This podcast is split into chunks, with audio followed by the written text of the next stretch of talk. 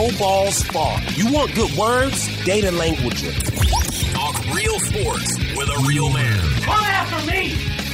I'm a man! I'm 40! And now here's the be all end all know it all of high school, college, and pro sports. Aaron Skinny Count with the Skinny on Sports. We're talking about practice, man. I'm the MVP. Good Monday morning out there, Western Oklahoma. Welcome to the Skinny on Sports right here on 98.1 FM, the Sports Animal. Glad to have you along for the next hour. Football, football, and more of football coming up. Jim Traber at 9.30. Sure he's got thoughts on what happened in Norman on Saturday as well as all across uh, the NFL yesterday. So we'll uh, hit him up at 9.30 and get Jim's thoughts on what happened over the weekend. College football, Oklahoma gets beaten by Kansas State again. What is the secret that the Purple have over the Crimson and Cream? Talk about that, where Oklahoma goes from here, also the rest of the Big 12 uh, from Saturday, and what's uh, what, what to look ahead for uh, in the conference race to try to get down to Arlington and and maybe a team or two be in the, the discussion later on down the line. Uh, for the college football playoff. High school football from Friday. The Elks were off last week, but district play got started in most of the classifications across the state of Oklahoma. The Class B, they're still another week away before they at least be one, anyhow, before they really get into uh, the district play coming up uh, next week. So uh, we'll tell you the results, what to look forward to this week. Uh, a big one right down the street here in Elk City with the Clinton Red Tornadoes coming to town uh, off a win against John Marshall. So that's kind of where we're at. Uh, sad to see the Pro Bowl go. 225 9698 is the phone or the text line. 225 9698. Give us a call, shoot us a text.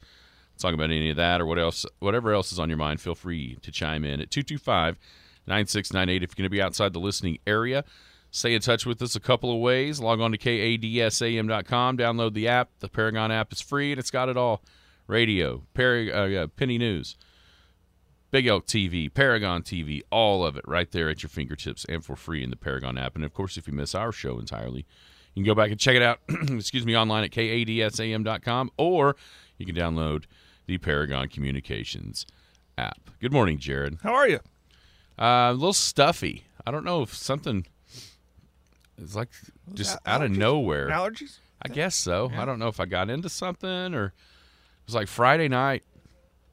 Um, got back home, had a whole bunch of children at our house, which we're not really used to. I went and got some food just in case they wanted some snacks.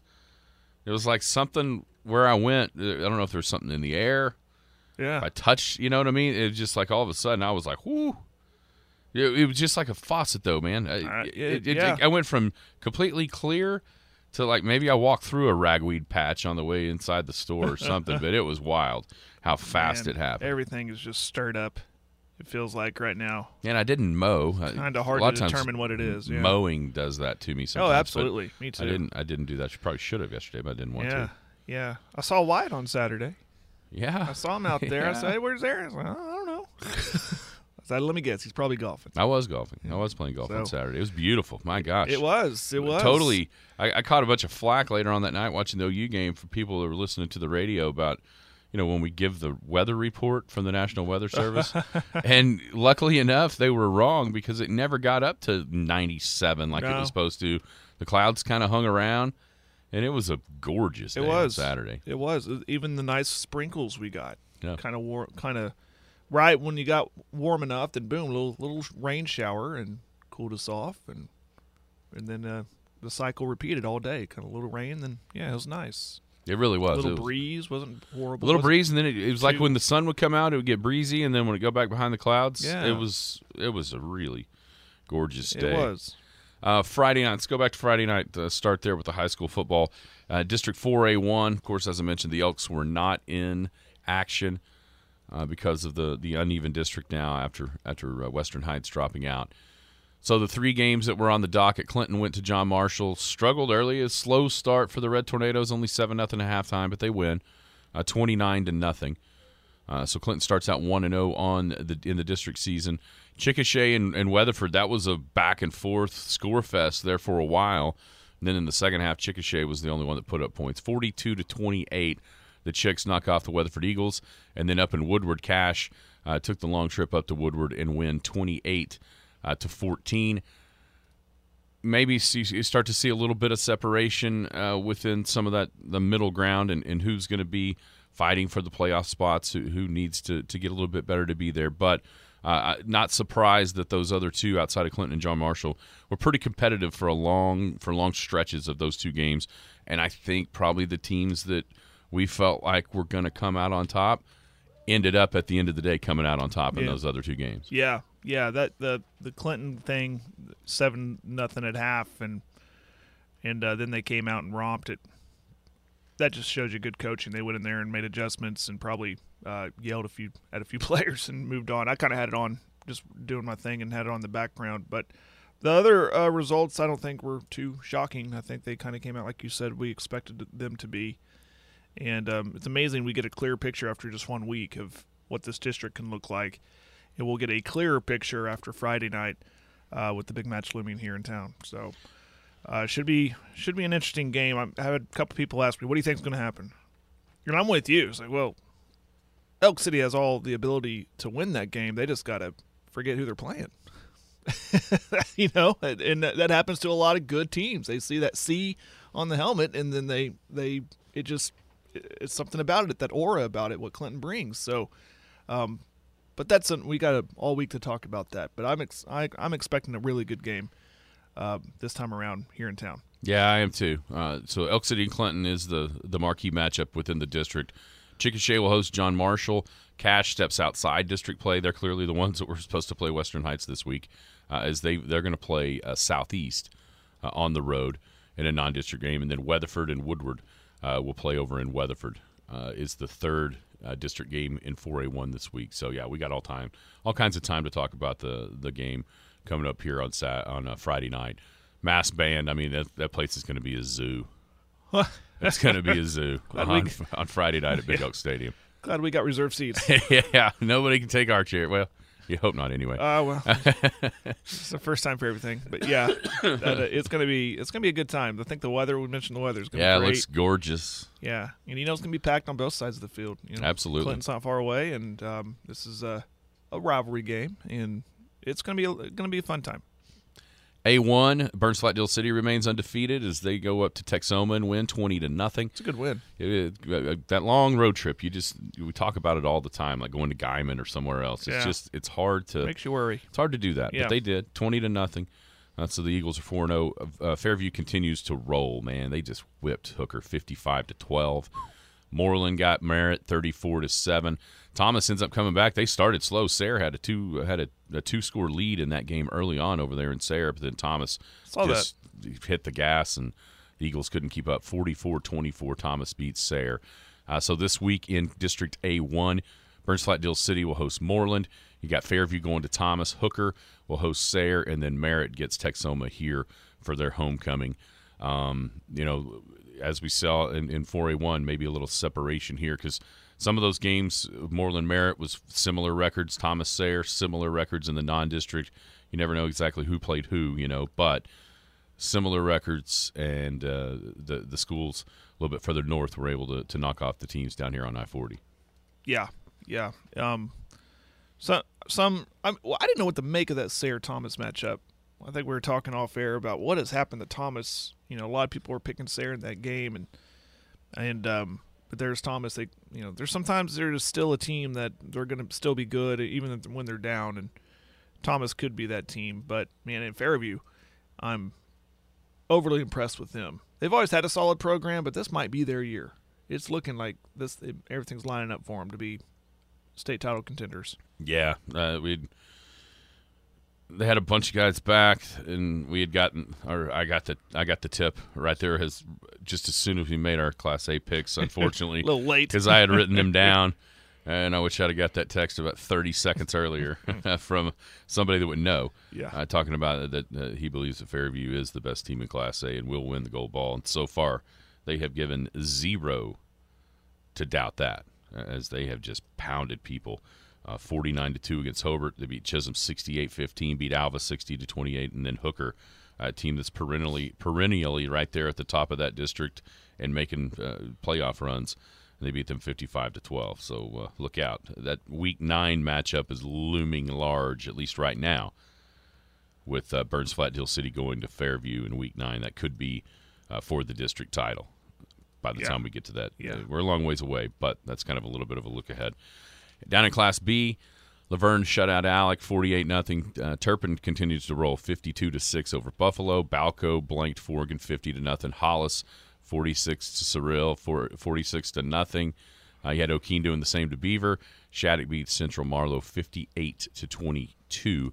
Uh, those guys still aren't in district play just because they don't have very many guys. You know, the, the teams. There's only six teams in the district, so they'll play uh, the last what five uh, five weeks, I guess. Um, starting next week is when that district really gets cranked up, uh, just over and over with the district games. So we're- we're still just everybody's kind of playing teams from around, uh, but it does look like there's five teams for four spots in that district with Beaver uh, struggling at 0 and 5, but everybody else, Laverne, Turpin, Balko, Forgan, Hollis, uh, and Shattuck, between the between those, those teams, there's only two losses combined between those uh, those other five teams. So that's uh, it's going to be an interesting race to watch uh, with Hollis joining that district this year, uh, and obviously a, a pretty formidable foe for those teams up in Northwest Oklahoma.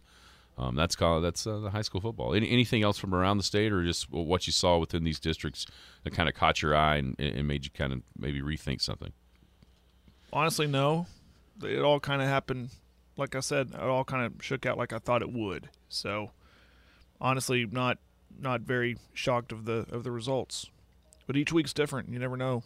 You never know what can change up. I'm like this coming week. You know, we got teams that are going to be playing each other that are desperate. Uh, Weatherford Woodward. Uh, that's going to be a desperate. Th- Yeah, those teams desperately Loser need- of that one is in bad shape in to try to make a, a- Yeah. make a run to the playoffs. So that that's gonna keep my attention outside of our game, and uh, then you know that might be the key word is you know it's kind of like the NFL week two when you're coming in zero and one that you already feel that pressure. We got to get a win, got to get a win. I mean, no, it could be said about the second week of district play because you start 0 and 2 in district play, it's a long road to hoe to try to get back into playoff contention. So, desperate might be the uh, theme of next week's or this Friday's this this week's games. Yeah, and I- after those results, uh, it's interesting the way the district schedule lays out for the Elks because it feels like it's completely front loaded. But the good news is two of those three games are here. Uh, with Clinton coming here, Chickasha coming here, have to go on the road to Cache. And then after that, at least so far, uh, the last three games are against uh, the teams that are a, a little bit further down the, the standings, at least right now. But uh, you know, you never with the, with those W teams, with Weatherford and Woodward, and the rivalry that that is. Those aren't ever just cake cakewalk type games. No. It's gonna you're gonna have to bring your best. But it, it is interesting how this how the schedule sets up. Question on the text line: Is this the toughest game for Elk City District? Absolutely, because of who it is. Uh, not only the quality that Clinton is, but because it is Clinton and the just the lopsided nature of the rivalry. Elk City's won one game this millennium. One Yeah. and it seems like that's about how it goes. You, about once every 25 years, kind of sneak up and win a couple, and then it goes back the other way. There's no shame saying that because there's a lot of people in that same category with Clinton. Oh, sure having, having trouble beating them. But yeah, the toughest game, sure. I'm trying to think. You know, Chickasha might be formidable. Um, I think that I still don't know anything about Cache. I still can't figure them out. But that on the road could be tough. But Clinton is Clinton. It's just gonna it's gonna be tough year in year out, and this year's no different. Just fortunately, it's right here at Big Oak Stadium. That's right. It's going to be fun. Yep. Like I said, all week to talk about it. At least in the Oklahomans rankings that have come out already, it's number eight versus number five. Hmm. We'll talk about that question right there as we move along throughout the week. Why is Clinton so good? Multitude of reasons. Taking a look at the Western Oklahoma Realty College Pick'em standings.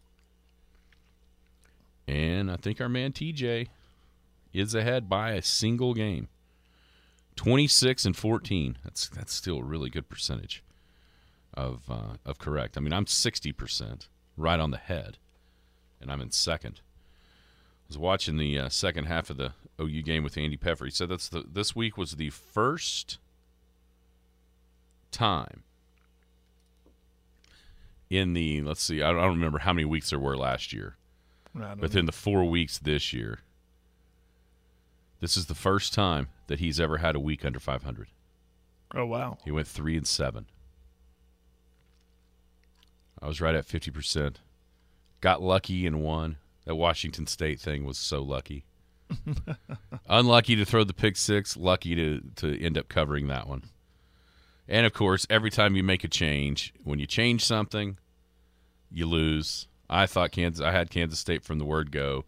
And then on Saturday, all of a sudden the the crimson and cream boxer shorts showed through and I was like, "Ah, you know what? We made the switch. Venables. You know, switched it to OU and then boom, loser. Yeah. Uh, but uh, those are the standings. Let's see who else. Uh, Coach Christian, twenty-four and sixteen. He wants a shout out to the fifth and sixth grade uh, Sayre Youth League team. They got wins again this week.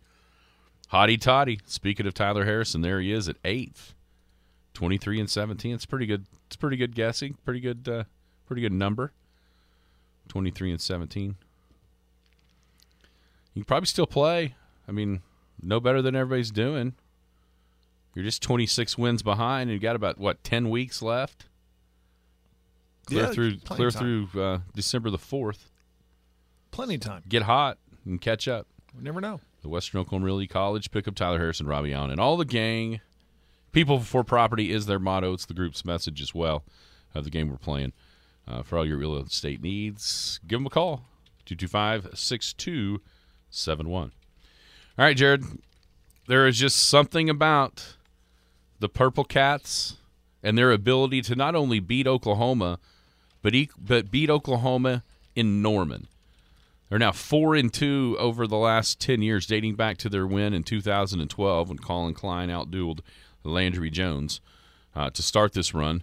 So four and two over their last six in Norman.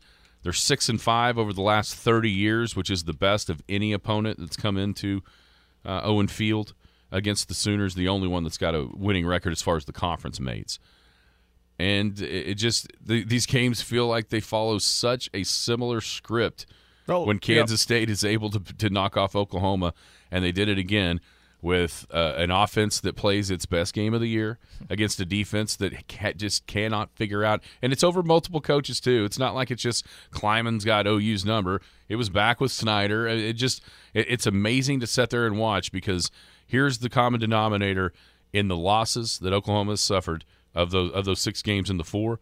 OU's outgained Kansas State in every single one of them by at least 50 yards. That I saw. Yeah, and when I saw the total yards come up, and I'm like, that doesn't add up. That Does- doesn't add up. Why is OU losing when they can Saturday them? Saturday night was the closest it's been. It was actually 41. I'm sorry, I said 50. It's by more than 40. So they OU outgained them 41 yards this year, 127 back in 2020, 148 back in 2020 uh, 2014, and 60 in 2012, and lost every one of those games on their home field. It's crazy. And what's crazy is I could see Kansas State turning around and losing the Tech and Iowa State and TCU. It, I think that the well, how does Kansas State keep doing it? Well, you mentioned all that, all the that's so big in my mind. Where up in Manhattan when they're preparing for this game and they're going, look, guys, we have history on our side. We have success against these Sooners, and that's just that believe factor that's instilled in them. So there's no intimidation about it, whether it's played in Manhattan or Norman. Kansas State believes that they could beat OU because they have consistently either hung with OU or beat them. So I, I think that. So you mentioned across coaches, like yeah, look back then, ten years ago up to now, I mean we're having a lot of success against this team. So there's this believe factor about them, and I think that's uh, big motivation for them. Yeah, I think it's not making mistakes and playing disciplined. Oh yeah, because once again uh, on on Saturday, Oklahoma commits 11 penalties. How many of them were at crucial times that stop drives, forces punts, false yeah. starts? You know, fourth and one, you got to get in. And not only do you commit one penalty, you commit two. Uh, now Schmit ended up knocking it through on the field goal, uh, but there, and then it's another chance to go for it on fourth and four. Uh, down there inside Kansas State's 40 yard line, and you get a delay of game call. You can't get the ball snapped. Uh, you just uh, the penalties, and there's in it there's a toughness. Uh, you know, we wondered last week if that was just a byproduct of a Lincoln Riley team versus a Brent Venables team, guess what? Kansas State dominated the, especially their offensive line versus Oklahoma's defensive line. It, it, didn't even seem like OU had guys out there a lot of the times, and and so just playing discipline, playing clean. Uh, you know, this this year it was penalties. In 2020, Oklahoma committed four turnovers, got a punt blocked in a 38-35 loss. In 2014 uh, in a one point loss, they committed two turnovers to none, missed two field goals and an extra point. And then in 2012, in a five point loss, the turnover the turnover battle was three to nothing in favor of Kansas State. So it's it's forcing Oklahoma to make mistakes. Oklahoma making mistakes on their own at some at some points in these games, but Kansas State is just. I mean, when you look at the athletes out there, you would think there's no way in the world that one team can stick with the other. Mm-hmm but they do. And Adrian Martinez was phenomenal the other night. Uh, he looked like Johnny Manziel out there, uh, making plays with his feet uh, when he had to with his arm. Uh, but that, that, was another byproduct, byproduct of Oklahoma not being able to get any pressure whatsoever on him for, throughout most of the game and, and allowing him to either pick him apart with his arm, maybe move just a little bit to make a throw, uh, but it it was just kind of a stroll in the park for Martinez throughout the entire game. Ends up with five touchdowns uh, combined uh, through the air and, and, with his arm and, and, or with his legs. It just it just follows that same script where Kansas State gets a good start, the belief starts flowing, and Oklahoma could not stem the tide. Even and then special teams is mentioned on the uh, on the text line. It wasn't a total domination like it has been in the past, but the but the one special teams play that either team made that made a difference was as soon as Oklahoma ties it up at 14, instead of kicking it out of the back of the end zone, you try to get cute and, and pin them back, and all of a sudden it's a return out across the 50 yard line. You know, just those little things, you know, you, you can sum it up in four or five plays that if they go the other way, Oklahoma probably wins. But guess what? They didn't. And against Kansas State, they don't. It just seems like the Wildcats are the ones that make the big, crucial plays and don't make mistakes in these games that they're able to knock off the Sooners. Yeah, it's it's just follows the script um, and almost expected anymore. You know what I mean? When they come to town, it's like this is gonna be a tough game, and I had that in the back of my mind too. Even though I picked OU to win and cover, because um, I thought because I was, you know, I was 50 50 on what this OU team is after Nebraska. I was like, well, is that a really horrible Nebraska team, or is OU turning the corner, being tough, uh, better on defense, etc.? But I kind of walked away from my first initial thoughts after Saturday night was it, you know, Rome wasn't built in a day. Uh, if anyone thought, and I'm I'm guilty of this too, that the defense is going to be night and day difference better compared to last year? Well, truth is, it's going to take time. It's going to take some time to build up what Venables has vision. He's getting those recruits. They're not on campus now, obviously, but he's he's out there hitting the recruiting trail hard, especially on defense to get his defense out there that he wants. And that's just something I have to remind myself was the uh, you know are they the same starting lineup? No. I mean, there's of course the transfer portal has affected a lot of it, but it, it's it's still going to take time to get that defense where Venables wants, but he has guys that he's he's just working with what he got. If, if that makes any sense. So I wasn't so that's why I'm like 50-50 about you know the defense is great in the first uh, first few games. They looked very mediocre at best on Saturday night. And that that's something that's kind of a kind of a welcome back to earth moment for OU and OU fans and, and the players like, you know, you're not championship caliber yet, Will they be? I think so if Venables gets the right personnel there, but I don't think he has the right personnel right now. Nah, I, and you know it shows you how bad Nebraska is. Yeah, oh, yeah. That's right. On TJ's on text line. That's exactly right. It shows you how bad Nebraska is, and, and it shows you how much how how the hype train gets off the tracks. Right. You start believing something that listen, nobody had what well, you did. I, I take that back. You had OU in the playoff, but I think that was more of a byproduct of couldn't really find a fourth team versus hey, I think this team is really that good. Right. That and and coupled with their schedule. You know, mm-hmm. I mean, this game was in Norman. Yeah. You know, uh, Baylor comes to Norman, OSU comes to Norman. So I was kind of looking like that, thinking, you know, their their toughest road game could be next week uh, outside of going to Dallas neutral site. But you know, so that's really what I leaned. Yeah, thank on. God they don't have to go to Kansas this year. Anyhow, does it matter? I mean, But the the truth of it is, most people had two losses. But the, it's just, and, and it shouldn't. Why is it still a surprise that Oklahoma loses to Kansas State? Why is everybody up in arms shocked? This happens a bunch. Yeah. It really does. Way more than people want to admit, and I think a big part of it is the the athletic ability perceived discrepancy between the two teams is a big part of oh my gosh how are we losing to those guys? But the truth of it is oklahoma doesn't play teams that are as tough as kansas state very often because of this league because of the offensive nature of what this league has been. Now i do think that's turning just a little bit at least on the defensive side. You're seeing uh, some teams playing a way better defense you know, you can argue why. Is it because the quarterbacks aren't as good as they were? Sure, but I also think there's been a, you know, a renewed sense of of care about defensive football over the last couple of years in this league, mm-hmm. and and so, but I, I just it doesn't make any sense for anybody to be shocked anymore that that OU loses Kansas State because they've done it just as many times as they haven't. Final thought about why people are shocked. I think some people are shocked because wait a minute, new coach, the tide should change. You know, we're losing to Kansas State because of the the soft Lincoln Riley era, as perceived.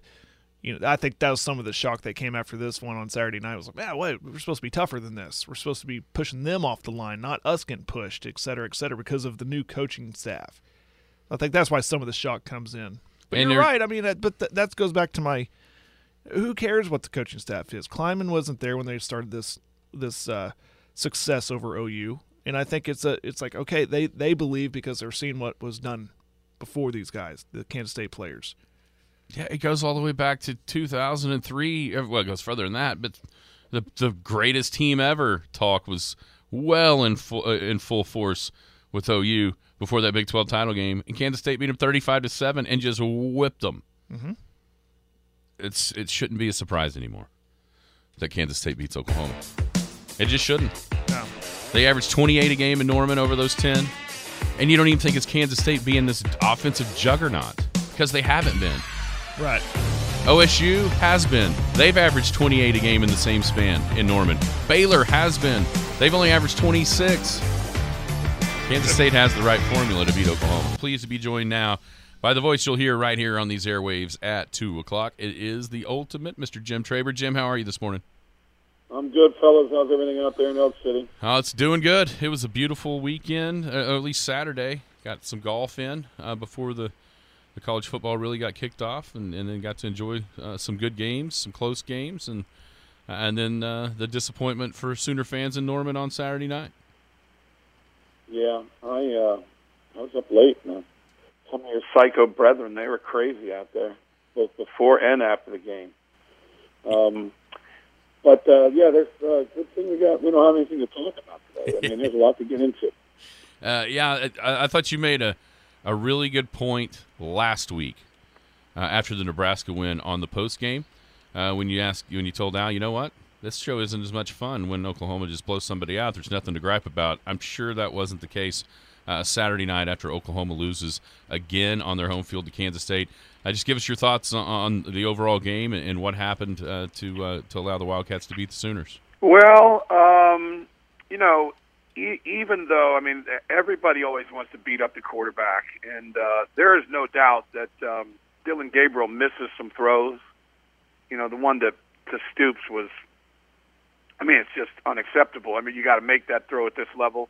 But even though, if you look at his late his numbers, and, and they scored 34 points, it wasn't it wasn't the offense that lost that game. It was the defense, and the defense just got lit. Um, I just could. I mean, everybody knows that Deuce Vaughn is really hard to uh, tackle, but uh, nobody knew that Adrian Martinez was that hard to tackle. I, I thought that uh, I thought that OU's defense didn't show up, and um, I didn't hear Grimes' name one time. Did he play? I, I don't even know if he played or not. And then I purposely went and looked at the stats for the game. He wasn't on the stat sheet, guys. He didn't make one tackle, nothing. And this is a dude that we're talking about over the first three games as a superstar, maybe. So it, it was just a horrible performance. an embarrassing loss. There's no other way you can put it.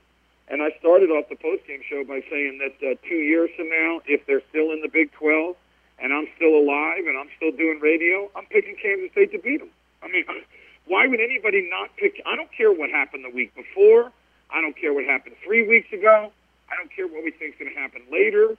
Kansas State comes in here and they beat OU. I can't explain it, but they do. And it doesn't matter who the coach is, doesn't matter who the quarterback is. They just do it. So I don't know, man. It was a uh, embarrassing, embarrassing loss. Now we're going to see if they do what they normally do when they lose a first game that they shouldn't lose. If they're going to come back strong and and uh, win a bunch of games, because we were talking a lot on the pregame yesterday. It it is this league is good. Every team. It's, there's not going to be a team that you go, okay, let's go ahead and just go out there and and just put our helmets on the on the on the field. So they better be ready. I mean, TCU now. I will. I can talk a little bit about this later, but I do think that they'll play well this coming weekend.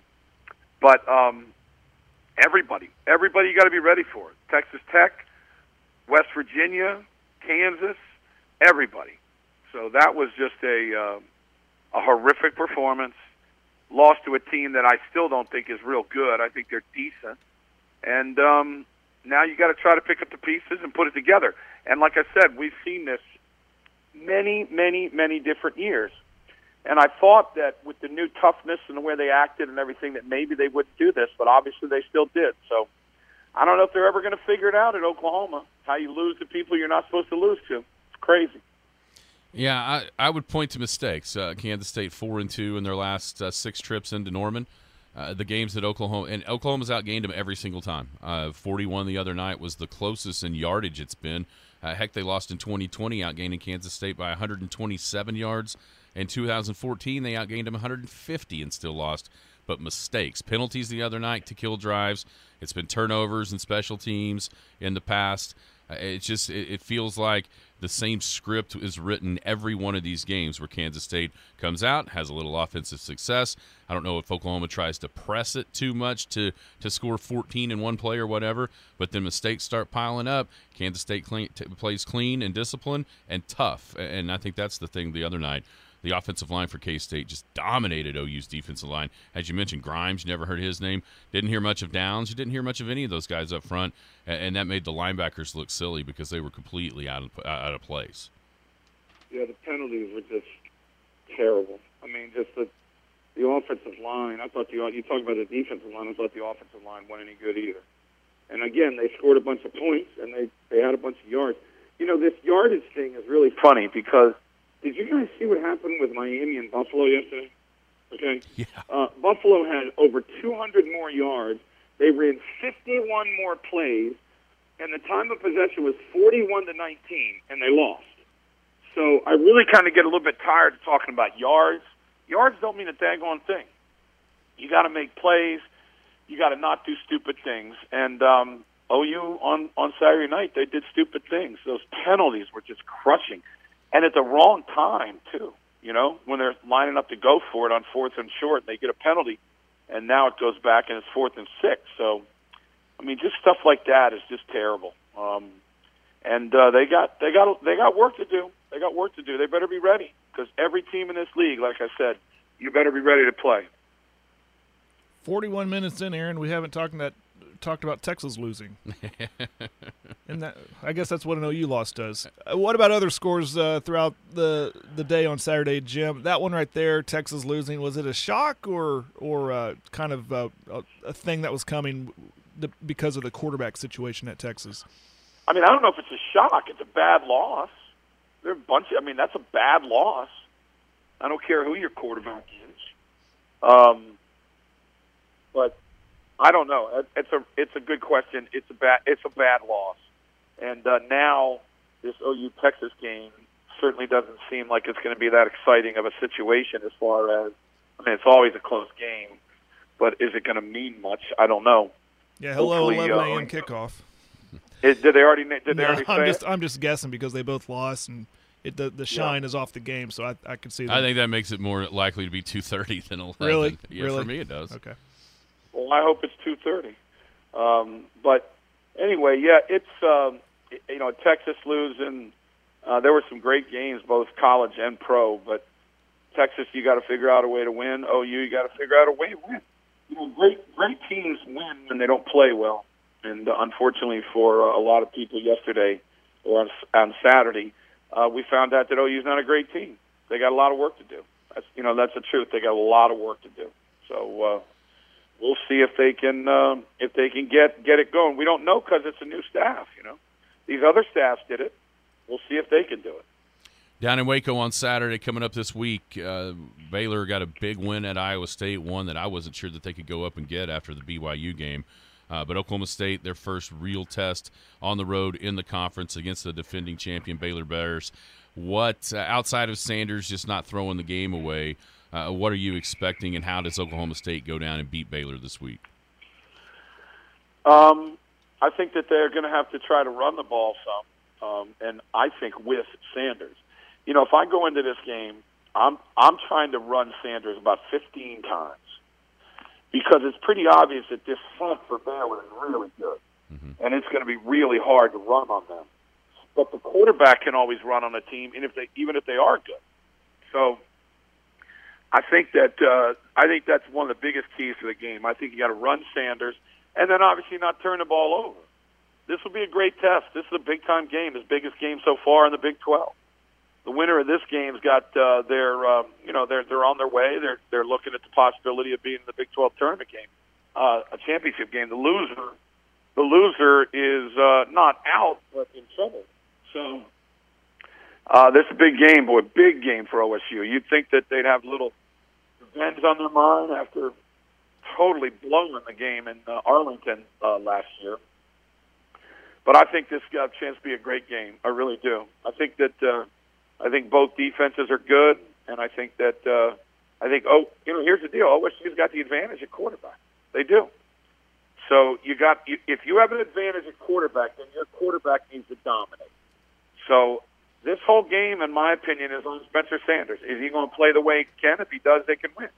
If he doesn't, if he throws four interceptions like he did last year against them, then they're going to lose. So Spencer Sanders, this is what you play quarterback for. All the pressure's on you. Uh, let's look at what happened yesterday uh, in the NFL. You, you already mentioned that, that, Dolphins and Bills game. Uh, just an incredible thing. Uh, the Tua stuff I, I hope you know I, I don't know where that's going to lead uh, with with him coming back in the game and and and what those protocols were or weren't. Uh, but I do know this: that was two big time football teams out there battling it out, and it's amazing that Miami's defense still had enough there at the end to keep Josh Allen out of the end zone. Uh, the missed field goal was huge, obviously, but I give all kinds of credit to Miami's defense being out there for that long against that guy and that offense, and still keeping them under 20 and allowing their team to win. Yeah, it's a really good win for Miami. I, I, I didn't think they were that good. I will say that I still think Buffalo's better than them. Um, I just think Buffalo's got to figure out when you have 400 something yards and all that stuff, you got to score more than 19 points. They kick field goals instead of scoring touchdowns. But that's credit to Miami. I will say this though, I don't want to hear all this crap about how they care so much about their players. A billion percent, okay? Tua had a concussion. A billion percent. You don't want. They're trying to say it's his back. I'm gonna tell you this, fellas. I'm sitting on this couch right now in pain every day with my back. If his back hurts so bad that he could couldn't walk, then he needed to go have surgery today. All right, that was a, he hit his head on the ground. There's no doubt that he had a concussion. I don't know what they did in that concussion protocol, but basically they showed that they don't care about these dudes like they try to act like. They want to win the game. They knew that they needed Tua to win the game. And I know, oh, the doctor is somebody other than the team. Stop it. If you think that the doctors that go into these blue tents and go into the rooms and look at people, if you think that they don't have any concern for the team, you're crazy. Did they get a doctor from Buffalo? Is that where the doctor came from? No, he's from Miami. So I just that was the biggest bunch of junk I've ever seen. The dude almost passed out. All right, that's what happened, and he comes running back in the game. Stop it. He had a concussion, and they didn't care. Just tell us the truth. They didn't care. Any, you, either one of you disagree? Heck no. Oh, no. Absolutely not. Uh, as soon as it happened, it was like, uh oh. I was trying to think who is the Dolphins back. Oh yeah, Teddy Bridgewater. that's that's who's down there. Uh, well, Teddy's gonna have to try to figure out a way to win this game, and and then here comes Tua again. Just, I mean, I know we're all different. I know everybody's health is you know all that, but for them to act for con- concussions to be such a a thing to where you know how many times do you see somebody that that doesn't even do what he did get taken into that tent and then is ruled out of the game. This one, when you, it's like the exact opposite. You knew for sure. I knew for sure in my mind, like, okay, he's done. That's clearly a concussion. No more to it. Yep. And then he comes back in, and then other times it's it's the other way around. So I, I don't get it. I, I wonder what a penalty could be for the Dolphins in this situation uh, because it's obvious that the, the NFL thought it was. They're already reviewing what happened. What kind of penalty could could, could result in this? Uh, for Well, the they're only reviewing it. They're only reviewing it, Skinny, because the Players Association wants it reviewed. Right. Okay. And my guess is is that they're going to figure out a way around it. I mean, I mean, I don't. I mean, look, they they act like they care so much. That's all they talk about, and then they do something like that. I mean, I'm sorry. I mean, that that was ridiculous. There's no doubt in anybody's mind that he had a concussion, and I guarantee he's got a headache today, and I'll bet you his back doesn't hurt at all. That's my guess. Um, it was ridiculous. I could not believe that they. Uh, uh, that they did it that way. I couldn't believe it. I couldn't believe it. I'm just like you. I said, well, he's out of the game. Nope. He almost fell over, fellas. If that lineman didn't catch him, he'd have gone down. It's crazy. You mentioned the doctor. You, you ever see any given Sunday? Oh, yeah. Where James Woods, the doctor, is just a sleazeball. is that Yep. what the kind of doctor that Miami has? Um, I don't know. Their whole organization is sleazeball, so maybe, maybe their doctors are like that too. Yeah. Uh, who else impressed you yesterday? For me, it was Indy uh, beating the Chiefs. Obviously, the Dolphins. my lock of the week, big boy. Oh, for real? Wow. Yep, the Colts. Yep. Um, yeah, that was a good win for them. They needed it, man. They could if they go 0 2 and 1, they're in trouble, especially with Rick Jackson playing. Wow, huh? That's what's impressive. They go on the road and beat the, the Chargers, who I picked to win the Super Bowl. Really, really impressive for Jacksonville. Great win for the Colts. By the way, if all y'all are all fired up about your boy Baker Mayfield, I hope y'all really looked at the game. Uh, he uh, he threw a 67-yard touchdown pass, and he threw the ball three yards. And uh, just guess what? He, other than that, he threw for like 105 yards. He literally, he, I think he might. If, no, he's better than Fields in Chicago. He's not. He's. I don't think he's much better than uh, Trubisky is. He's literally like one of the worst quarterbacks in the entire league. So I just want to, you know, no one's going to talk about him, or if they do, they're going to say, "Oh, look, you have a win." He's horrible, guys. I mean, terrible. He he can't move at all. He gets sacked like like he's a rock back there, and um, he's just uh, he's what I, I he's actually not as good as I thought he would be. So there you go. Just had to throw that out there because I know it's going to be. Uh, he he won his first football game, yeah, because of the defense and because uh, the other team's defense was horrible on one play, sixty-seven yard touchdown. I had to throw that in there for you, Skinny. You mean you mean eleven point three QBR isn't good? Because that's Oh, what is that what- is that's that what it ended up being? Eleven point three. dude, he is. I mean, he is really struggling. But they won the game, so somehow they figured out a way to win. What about Philly? This- a, a good They're quarterback good. from OU. Man, I, I watched a bunch of that game when we were having lunch after church. That that especially in the first half, I think they've been ahead 17 points at least at halftime of all their games, um, and really haven't done much in the second half. And their numbers are still that prolific on offense. Uh, Jalen Hurts, those weapons, man. Philly looks, if not the best team in the NFC, they've they've been as impressive as anybody else so far through the first three weeks. I mean, there's no doubt, man. Their defense is really good.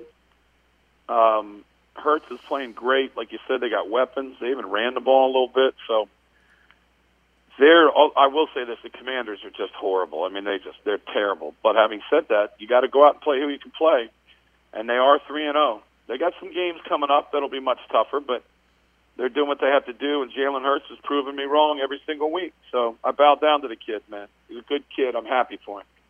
Yeah, who would have ever thought next week's marquee game in week four would be Eagles Jaguars? That's crazy. That is crazy. Uh, more Tell you what, I try to tell everybody, man, Trevor Lawrence, man, he's a star, guys. He's a star, and he is tearing it up right now. He is playing great, and uh, all they had to do was get rid of that pathetic coach, and uh, they got a really, really good coach now. So that's a good win, man. Real, and not only a win, a dominating win. Well, I mean, the- we we talk about Baker and we talk about some of these other quarterbacks. Darnold comes to mind here recently.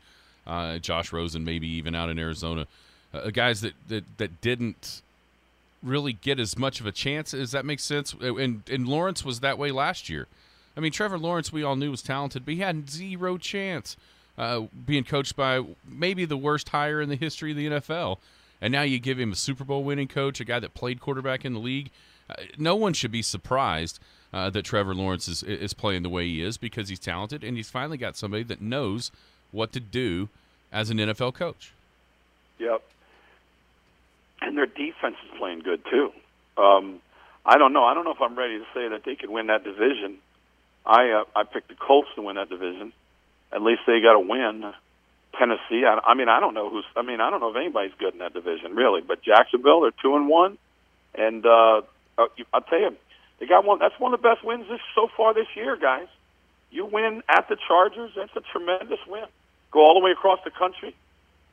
Now, don't, do they go to? Uh, do they go to London? Is that game in? No, the Vikings are in London. That's right. Um, Jacksonville and Philly. Is that in Philly or in Jacksonville? Uh, looks like it's in Philly. Well, Philly should win the game, but you never know. Jacksonville really is playing well. They're doing that's pretty impressive out there. You're right. Get a good coach and let the kid play, and then uh, then then uh, you see how good he is. Uh, I want to go back to Jalen Hurts. We're three three games in. Is he a legitimate candidate to be for the MVP? I mean, he'll have to do more, but I mean, he's got to be up there. I mean, Lamar Jackson's on, off to an unbelievable start, but I don't really like to after three games, you know, say, well, I mean, this guy should win the MVP. I mean, there's so much left. He could get hurt and be done for the rest of the year. But listen, so far he's up there. I mean, he's one of the top five candidates for it. Really impressive what he's doing, man. Running and throwing, very impressive. What about Albert Pujols? Uh, he was able to to hit his 700th home run, only the fourth guy ever uh, to do that out in Dodger Stadium on Friday night. Just uh, his career has been awesome, uh, but for me personally, I'm so glad he was able to get to that number. Uh, to avoid, I don't think he was gonna come back. He, he was pretty well saying he wasn't, but at least to avoid that show, I, I think it's just awesome that he was able to get to that number uh, this year. Yeah, Uh, and, it's and- an unbelievable story. Oh, man. Uh-oh, my grandbaby's coming in here yelling. What's the matter, boy? He was outside playing. He must have fallen or something. Um, yeah, no, I uh, I think it's great for him. You're right. Then he doesn't have to come back next year. He can just retire, and um, it's cool that he gets to come back and, and be with the Cardinals. It's actually amazing that the dude can still hit because I I thought he was done two years ago, but he's figuring out ways. So very very happy with for him and I'm really ready for Judge to get the thing over with. I'm sick and tired of having to watch every single day whether he's going to hit a home run. That's the pressure there, fellas. You go to the plate, it's hard enough, but then you got to worry about the entire world watching you. That's crazy. I am I am glad that they've started at least showing us all the at bats. Uh, we had wondered last week, right before he got to 60, if that was going to happen, if anybody cared enough to do that. And so I think it's awesome that at least uh, we're being able to get to see his at bats and his chase for for that for that milestone. No, I agree, but I'm ready for it to get over with because I'm tired of watching this at bat. Just hit the home run, um, and then you know what? They'll they'll they'll watch number 62 too. Like you got to. Then he becomes the uh, lone uh, leader, which I've always thought is more important than tying. I don't know why everybody gets all excited about tying. I, I want it by myself. I mean, you give him credit, obviously, but the more important thing is to be the number one guy, not tying some guy. That's just me. But uh, I am. Uh, I'm ready for it to be over with, and uh, you know the Yankees just keep on winning under the pressure of of everybody watching them too. So that's a pretty good sign for them. I bet Aaron Judge is ready for him to because I kind of got a theory that now that everybody's watching, he knows everybody stops when he's at bat. And I'm talking everybody across the league. I think that's adding a lot of pressure on him because nobody was talking my about gosh. this building up to it. Nobody was talking about it. Then boom, 61. It, and yeah, now everyone's stopping and looking and watching, and I think there's pressure on them. Oh, it's huge, huge amount of pressure. Absolutely, huge amount. And one of the worst things you can do is try to go to the plate, and try to hit a home run. It's not, you can't. If you go to the plate and you try to go deep, 99% chance you're not going to go deep. Um, so yeah, the pressure's on, and I'm sure he comes to the ballpark every day and says, "Okay, let me just go ahead and relax and go to the plate." But then he gets up there and they're cheering and screaming and yelling, and everybody's anticipating, and they're selling uh, tickets in the outfield for twice as much as they should be, and blah blah blah blah blah. So I mean, yeah, that's a and those Yankee fans, you know, they'll get mad if they don't see the home run. You know, that's the way they are. So, yeah, he's got a lot of pressure on him right now. A lot of pressure. Yeah, I actually think it's a good thing for him not to be there, uh, to to go away from Yankee Stadium uh, for a couple of games, just to kind of uh, to to get away from from that the zoo that that has been. Uh, especially with the Red Sox in town and the way that rivalry is. I mean, that's, there's a lot on there. I mean, they, they actually were talking about it last night in one of the at bats as he was getting ready uh, about Roger Maris and how he his hair started falling out and all that kind of stuff Yep. uh, w- because of uh, the weight of the world being on his shoulders. No doubt. And he was breaking Babe Ruth's Right. record. yeah. I mean that. I mean that's much bigger than. Sorry, with all due respect to Roger Maris, but when you break a uh, Babe Ruth record, I remember I can't stand Barry Bonds. I think he's the biggest cheater. I think he's a punk. But I remember when he broke Barry, he broke uh, Babe Ruth's walks record.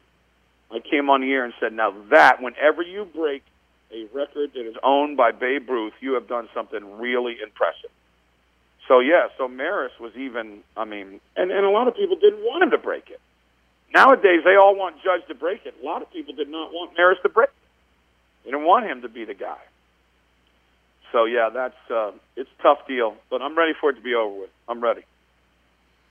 All right, man. Nate, thank you so much for joining us here on a Monday. Uh, looking forward to to what you have coming up on your show here this afternoon.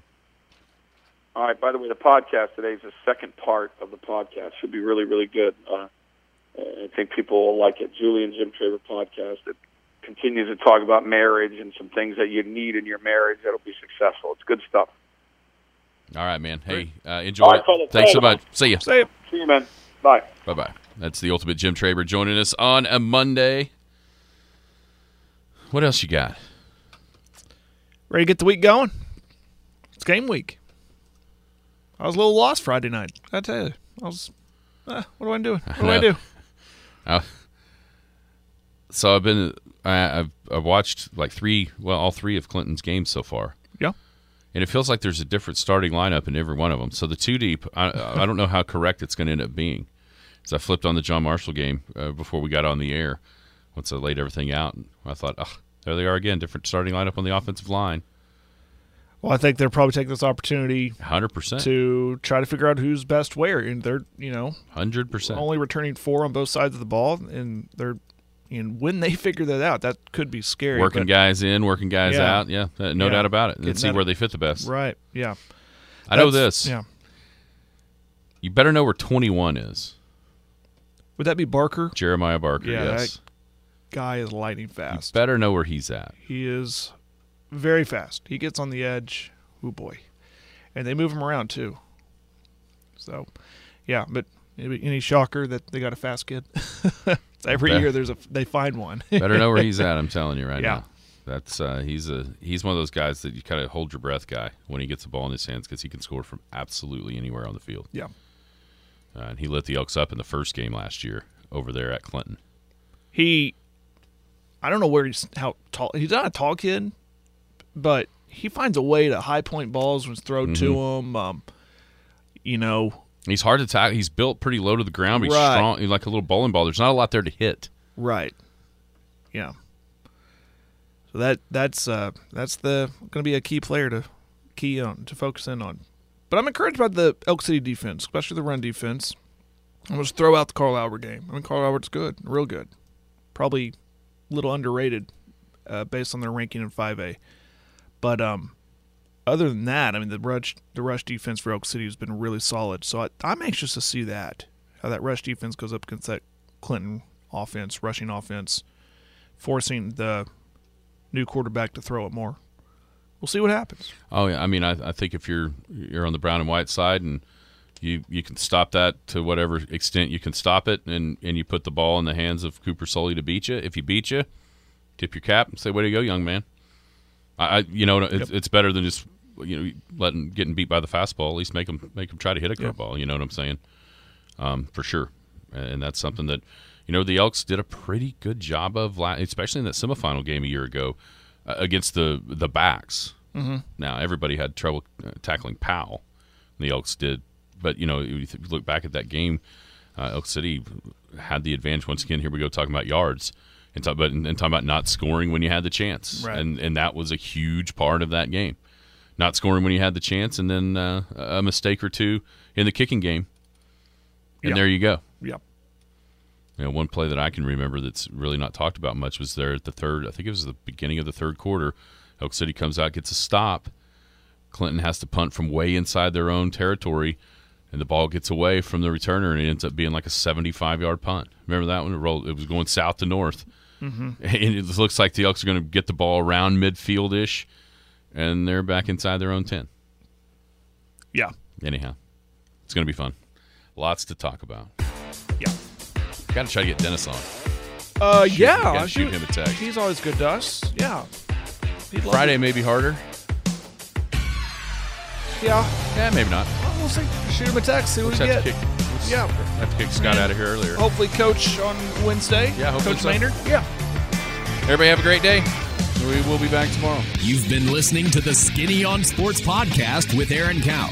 Be sure to hit that subscribe button to get alerts of when the latest podcast is available. Thanks for listening.